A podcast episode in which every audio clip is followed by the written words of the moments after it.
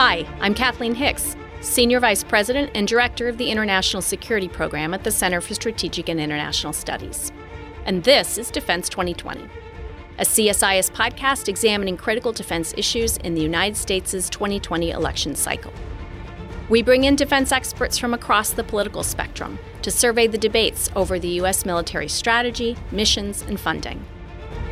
This podcast is made possible by contributions from BAE Systems, Lockheed Martin, Northrop Grumman, and the Thales Group.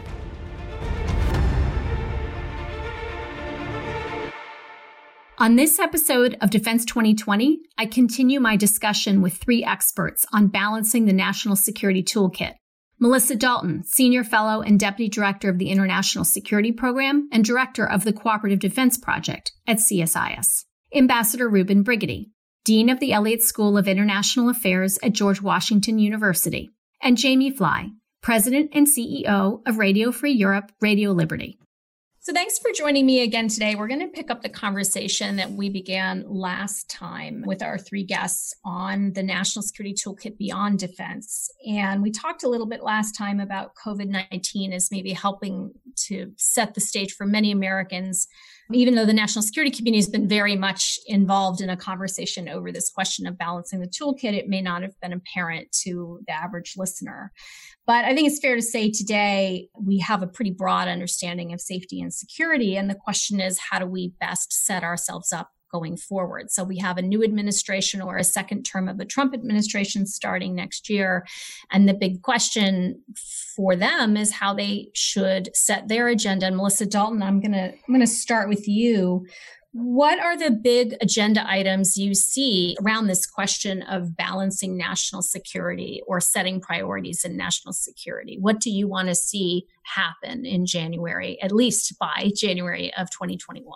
I think, you know, to pick up where our last conversation left off and Jamie's great points about the information domain, I think that is really where we're seeing the problematic areas arise for where there's a lack of capacity on the US government side and to complement the other tools of national power.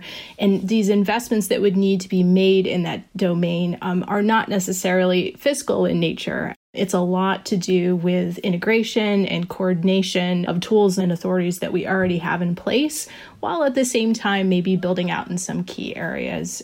So, the need to have, first and foremost, integration at the National Security Council and with the intelligence community to better integrate and coordinate information threats to decide how they're actually impacting specific priorities and objectives that we have for our overseas engagement to drive interagency action and operations from a very central perspective. We also do need to have an increase in appropriations for um, Department of State over overseas engagement, in part to fill um, some of the gaps in capacity that we're seeing in our allies and partners that Jamie was talking about.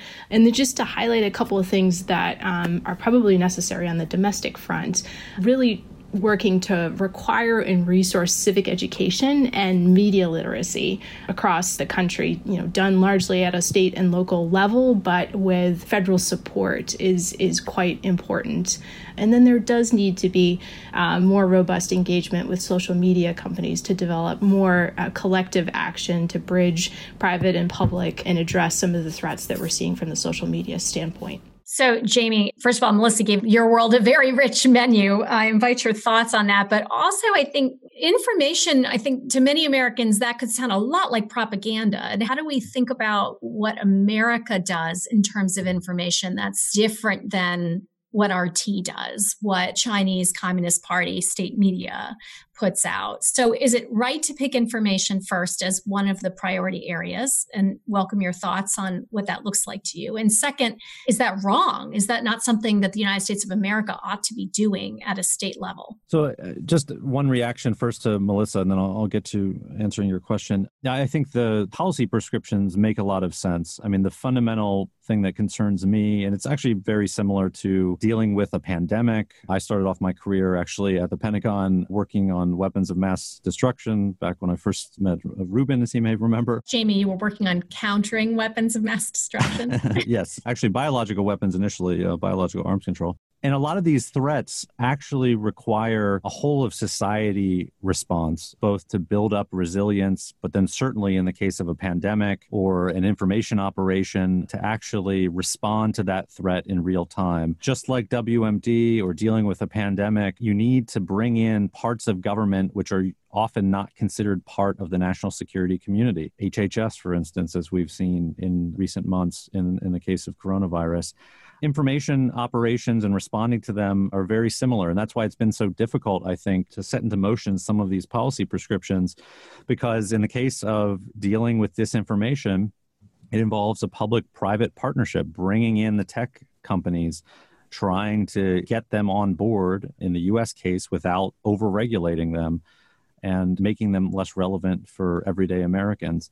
So it's really a significant undertaking to deal with some of these cross cutting threats. And we're only just beginning to deal with that challenge. Again, as we've seen, I think, with coronavirus, we don't have it right. Even though we've been talking about dealing with a pandemic now within, within national security circles for several decades, we haven't come up with all the answers. I think we're at an even earlier stage in terms of dealing with the information threat.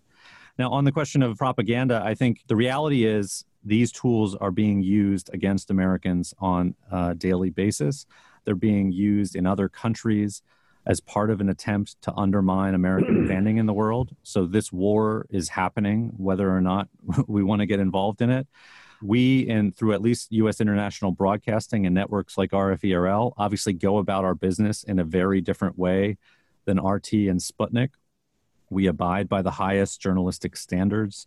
We maintain an independent editorial relationship from the US government, even though we receive our funding from the US Congress.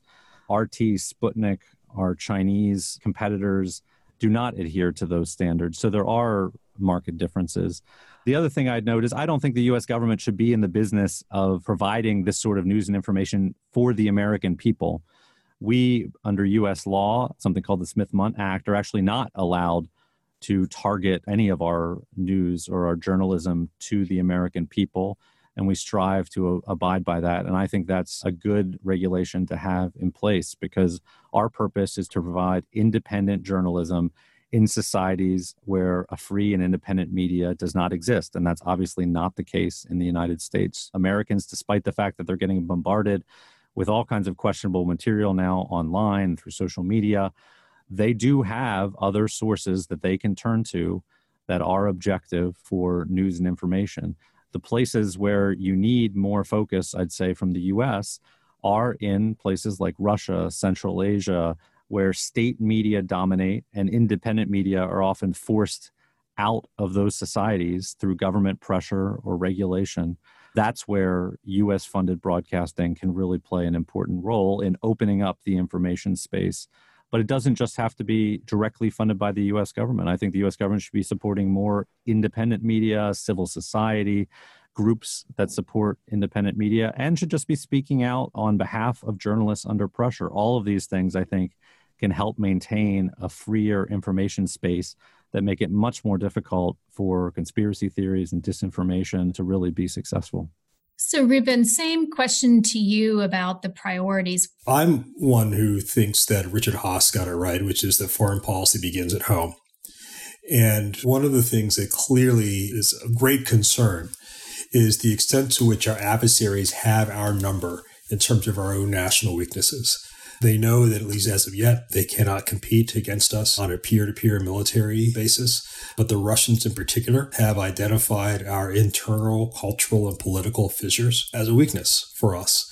And to the extent that I think Jamie is absolutely right that we have been bombarded by propaganda, information operations from abroad, and that Melissa, I think, has an awful lot of value in what she says about civic education. These external efforts are not simply a means of foreign adversaries trying to show how their governments are better than ours. They are also increasingly a means of trying to understand what are the fault lines in American society and then turning us against ourselves. Why does that matter?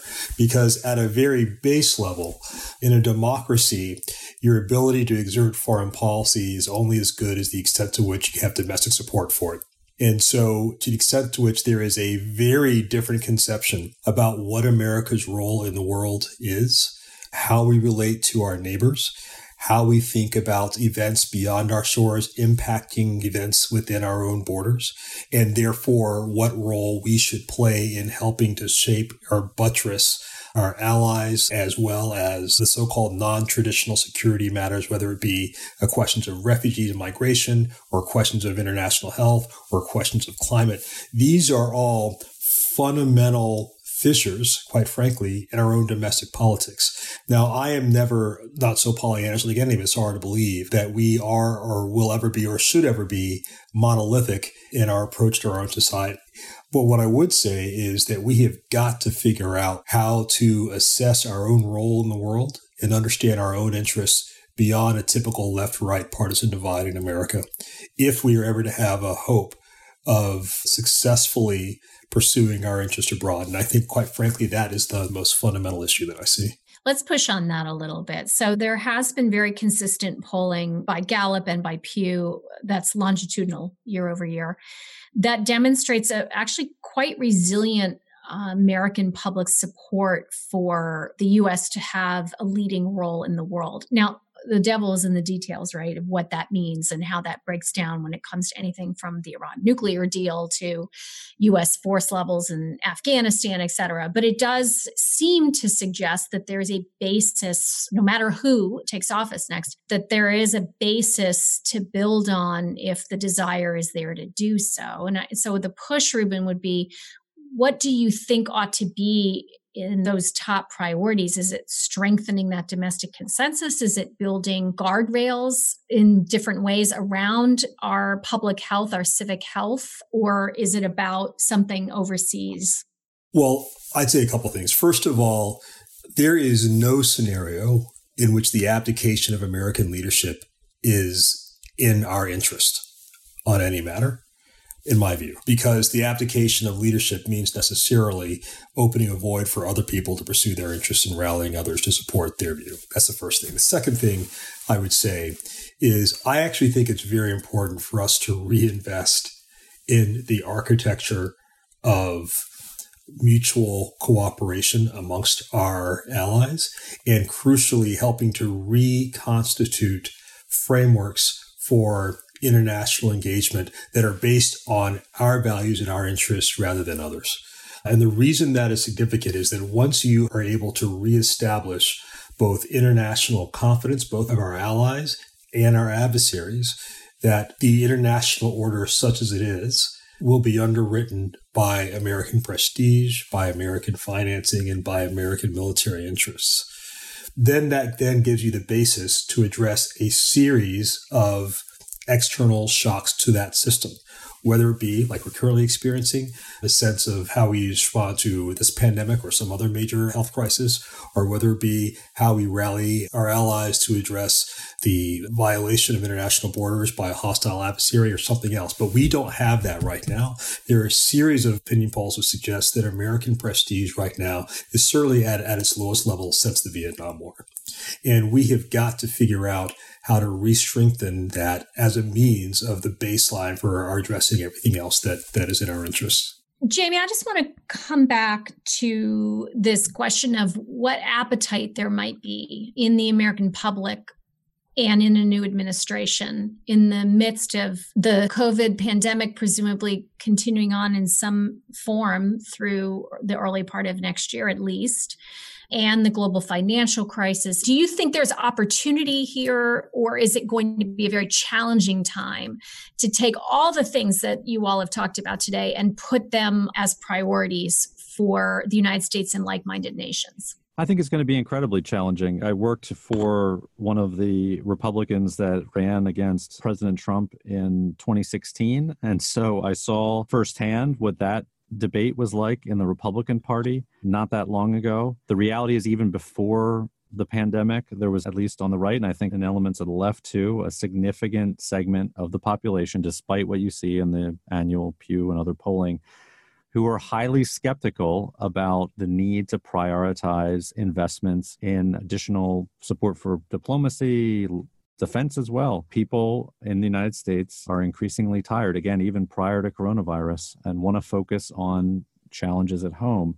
I think a big part of it is you need political leaders on both sides of the political spectrum who are willing to devote the political capital, despite what they see in the polling, to make the case and to actually explain to people what the consequences are if America does not lead. Coronavirus shows in some ways some of the blowback that can result from an erratic rise of China, but I think a lot more public explanation needs to happen and it's going to be even more difficult. The other thing to realize is it's not going to just be an American challenge. Again, based on what I've seen firsthand here in Europe. Uh, the the Schengen agreement with open borders between EU member states that's gone at this point. You can't travel from here in Prague three hours to Dresden, Germany, without going through a checkpoint and explaining yourself. That was unheard of six months ago here. The European mentality also is under pressure right now. Support for the EU is being challenged. Countries like Russia are trying to take advantage of that and sow deeper divisions between EU member states there's a return of nationalism here. Throwing borders back up and imposing border restrictions has helped to further that. The question is going to be how long do those restrictions stay in place once coronavirus is under control in, in many parts of Europe? But I think we're going to see lasting impacts, and those end up having psychological impacts as well. If people can't travel freely, study in other countries as easily. Tourism is impacted. Every country is going to have the economic impact. So I think it's going to be incredibly difficult for political figures, not just in the United States, but also here in Europe, to step back and convey to their citizens a broader strategic perspective about what is actually at stake here and why those countries need to invest in international leadership and in the institutions that support that. Melissa, we've sort of gone back and forth around this issue of defense spending and spending in other areas, both on the last episode and this one. And it just strikes me from the conversation that it seems like all of you have a sense of a symbiotic relationship, which is both that you need defense underpinning, if you will, for diplomacy to be successful, but then there's the great James Mattis quote from 2017, where he says, If you don't fund the State Department fully, then I need to buy more ammunition how should we be thinking about this guns versus butter debate that's often the simplified way of framing the challenge as we look at this next generation of national security? the military is most effective when it's used in combination with information, diplomatic, and economic tools. These things are actually mutually reinforcing. When you think about what the US and its allies ought to be doing around the world and, and want to do, whether it's signaling deterrence, stabilization, alliance and partner management, you need all of those tools working in concert. And from a fiscal perspective, if planned strategically and framed in terms of what are our desired outcomes in these different places around the world, and also from a functional perspective, it's possible that you could actually accrue savings um, or perhaps be more strategic in where you're placing your bets in your investments if you think about the full package of the tools in, in a sequenced approach. And I do think, you know, coming out of the COVID 19 crisis is an opportunity. Um, the fact that this crisis has shook the very infrastructure and bones of this country in a way that hasn't been in decades is an opportunity to think about some of the structural inefficiencies and gaps, not only in terms of what has been exposed in this crisis, in terms of our economic foundations, inequality in healthcare, but how you build from that. To Reuben's point of leading at home in order to lead abroad, um, and thinking about what role defense can play in support of that, I think is really important because you want all these tools working in concert. How can defense be prompting investments in research and development across sectors? Domestically here at home, reaching different and underserved communities to help patch some of those those gaps and inequalities that we're seeing across the country. What role can a call to serve play coming out of this crisis. If you look back post depression era with the jobs works programs, service initiatives that are retooled for a 21st century context, and given the threats and challenges we've discussed in this podcast episode in terms of how China and Russia have been trying to, to exacerbate some of those gaps and tensions here at home, how can a call to serve help bridge some of that and create real capacity where we critically need it? I think there's an opportunity, for example, coming out of the National Commission on Public Service to perhaps frame some of its recommendations along these lines. Um, but even more broadly, thinking about how to rebuild the State Department, USAID, our information elements with opportunities for Americans of all stripes, foreign, civil, military service, and thinking about how we align our priorities and budgetary requirements more from a mission perspective going forward that transcends the traditional stovepipes, domestic and foreign policy, but also that national security toolkit so that you can better integrate civilian and military competencies like information like cyber, like partner capacity building that are going to require um, the full tool set to do them right, and how that can be integrated in those frameworks with allies that Reuben and Jamie were describing. And this is going to require role clarity and subordination of the military element to best support all these activities, but it might actually, at the end of the day, enable the military to focus where it's best fit for purpose. So, Reuben and Jamie, I want to let you each get in your thoughts on a concrete recommendation you'd like to see the next U.S. administration put in place. And Melissa's given us a pretty rich menu herself, and I'm being unfair because I'm going to limit you each to one uh, as we close out this podcast. So, Reuben, why don't I start with you? Sure. Very simple. Hold a bipartisan foreign policy conference of senior foreign policy experts, both in Capitol Hill and other very early in the administration, to try to get to some level of consensus of what we think is of crucial importance to move from there. I would just say that great power competition may never even play out on the battlefield, on the traditional battlefield, and to realize that the great power competition, which is often talked about, is already underway and it's happening in many other domains that do not get the attention they deserve. Well, Jamie Fly, Reuben Brigety, Melissa Dalton, thank you all for joining me today. Thanks so thank much. You. Thank you. On behalf of CSIS, I'd like to thank our sponsors, BAE Systems, Lockheed Martin, Northrop Grumman, and the Thales Group, for contributing to Defense 2020. If you enjoyed this podcast, check out some of our other CSIS podcasts, including Smart Women, Smart Power, The Truth of the Matter, The Asia Chessboard, and more. You can listen to them all on major streaming platforms like iTunes and Spotify. Visit csis.org/podcasts to see our full catalog. And for all of CSIS's defense-related content, visit defense360.csis.org.